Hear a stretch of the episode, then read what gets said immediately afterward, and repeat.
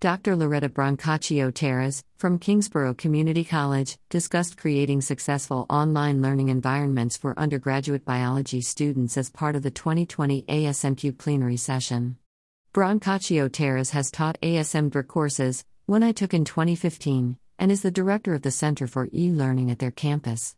This session was from the summer of 2020, and ASM posted it to their YouTube channel on April 12, 2021. Brancaccio Taras started by showing a photo of the beautiful campus on the Atlantic coast in New York and how it is often difficult for students to get on campus, therefore, the institution has promoted online courses. Brancaccio Taras presented some responses from students describing online courses and the challenges of navigating the platform and course expectations. Dr. Loretta Brancaccio Taras discussed creating a successful online learning environment during the 2020 ASMCUE plenary session. Brancaccio Taras then shared research on online learning that I reproduce below because I found it informative, concerning, and though provoking. Students who do not log in during the first 10 days of the course are unlikely to be successful. Between 10 to 20% of students will begin to disengage by week 3 or 4. 12% of the students who left slash withdrew based their decision on their experience with the online instructor citing poor communication. Instructor presence in an online course is one of the factors known to have a direct impact on student success. Encouraging communication and feedback builds community.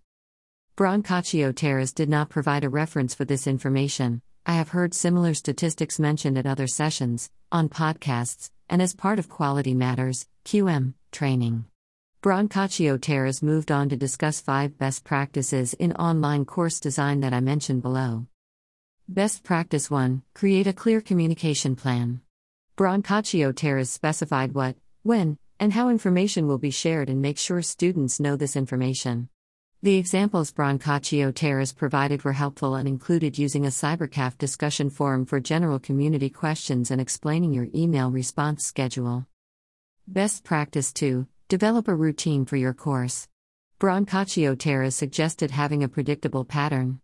The example included a What's Going On Monday email with learning objectives, activities, assessments, and due dates, and how long it will take students to complete the activities. I appreciate learning from another source about the importance of including time estimates for students to plan. I have heard several different reasons for doing this, including equity as it helps learners new to an online system or coursework to plan. Brancaccio Taras also encourages students to post to discussion forums by Wednesday and have assignments done by Fridays. This structure is similar to what I have been using in the courses I am teaching. One notable and important suggestion I currently don't do is to have a Sunday weekly wrap up email revisiting misconceptions from the prior week. We've been doing this on Tuesdays as part of feedback and reminders, and the Sunday schedule may help participants incorporate feedback before starting new modules. Best Practice 3 be strategic, timely, and positive with feedback. Brancaccio Taras suggests creating a map that aligns questions with learning objectives, using alternative assessments with less text, videos, image gallery, and using rubrics integrated into the Learning Management System, LMS. Brancaccio Taras mentions grading items within 48 hours. I try and usually aim for providing feedback within a week. For common issues, Brancaccio Taras recommends sending an announcement to all students. I have been using the Ask Questions Here forum for common issues as well as resources that would benefit the entire class, including mental health, wellness, and studying information. Finally, Brancaccio Taras says be positive and convey emotion, maybe using audio feedback. I do love audio feedback and messages. Our LMS makes it easy to include audio, tags, and images as part of announcements and feedback. We have even been using Bitmojis as an instructor weekly challenge. The three of us come up with Bitmojis for our weekly announcements. It has been a lot of fun. Best practice for view your course through the eyes of your learners. Brancaccio Taras suggests simplifying the course navigation, being realistic about student workload, vary activities to reflect different learner abilities, make material accessible, and to think about student availability to course content. I love these suggestions. Brancaccio Taras recommends that instructors take an online course. Taking an online course has certainly helped me realize what works for me and what doesn't. I think that Brancaccio Taras did a nice job emphasizing something we often take for granted that backward design can help simplify and evaluate the workload involved in the course. The example that they provided on how each week is organized was useful because it reinforced the importance of including learning objectives, overview, estimated time, and activities and due dates in one place. For accessibility and universal design for learning, UDL, Brancaccio Taras provided one of the best explanations for which fonts to use sans serif fonts like Arial, Helvetica, and Avantgarde. Not Times New Roman. One recommendation I haven't heard before was to use highlight for emphasis instead of color, for example.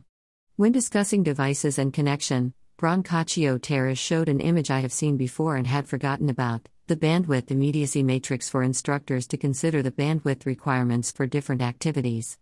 Importantly, the matrix helps us think about how we can put some students at a disadvantage because of inequities in access. Best Practice 5 Build community to encourage success.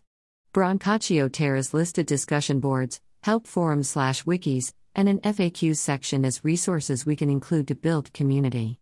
As an instructor, Brancaccio Taras suggested creating an online dialogue through introductions and modeling.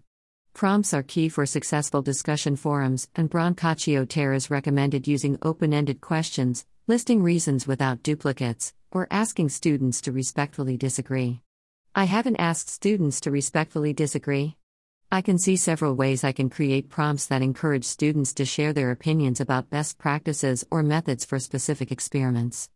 I will keep these suggestions in mind. Brancaccio Taras ended by asking, Why online? The reasons listed included providing opportunities for those who may be unable to attend in person. I agree. I believe, hope, we will see more online courses as it will be difficult, unfair, unethical, to return to in person only options that in some cases limit and are ableist. Brancaccio Taras emphasized the importance of good teaching requiring careful course design and attention to facilitation. Several attendees mention how useful the concrete examples Brancaccio Taras provided were. I agree. The five best practices shared are fantastic. One question was about synchronous and asynchronous courses, and I think the response Brancaccio Taras gave was awesome. I enjoyed this session. I'm glad I was able to watch it. As part of ASMCUE 2020, Brancaccio Taras provided five actionable suggestions for creating better online courses. Photo by Armin Rimoldi on Pexels.com.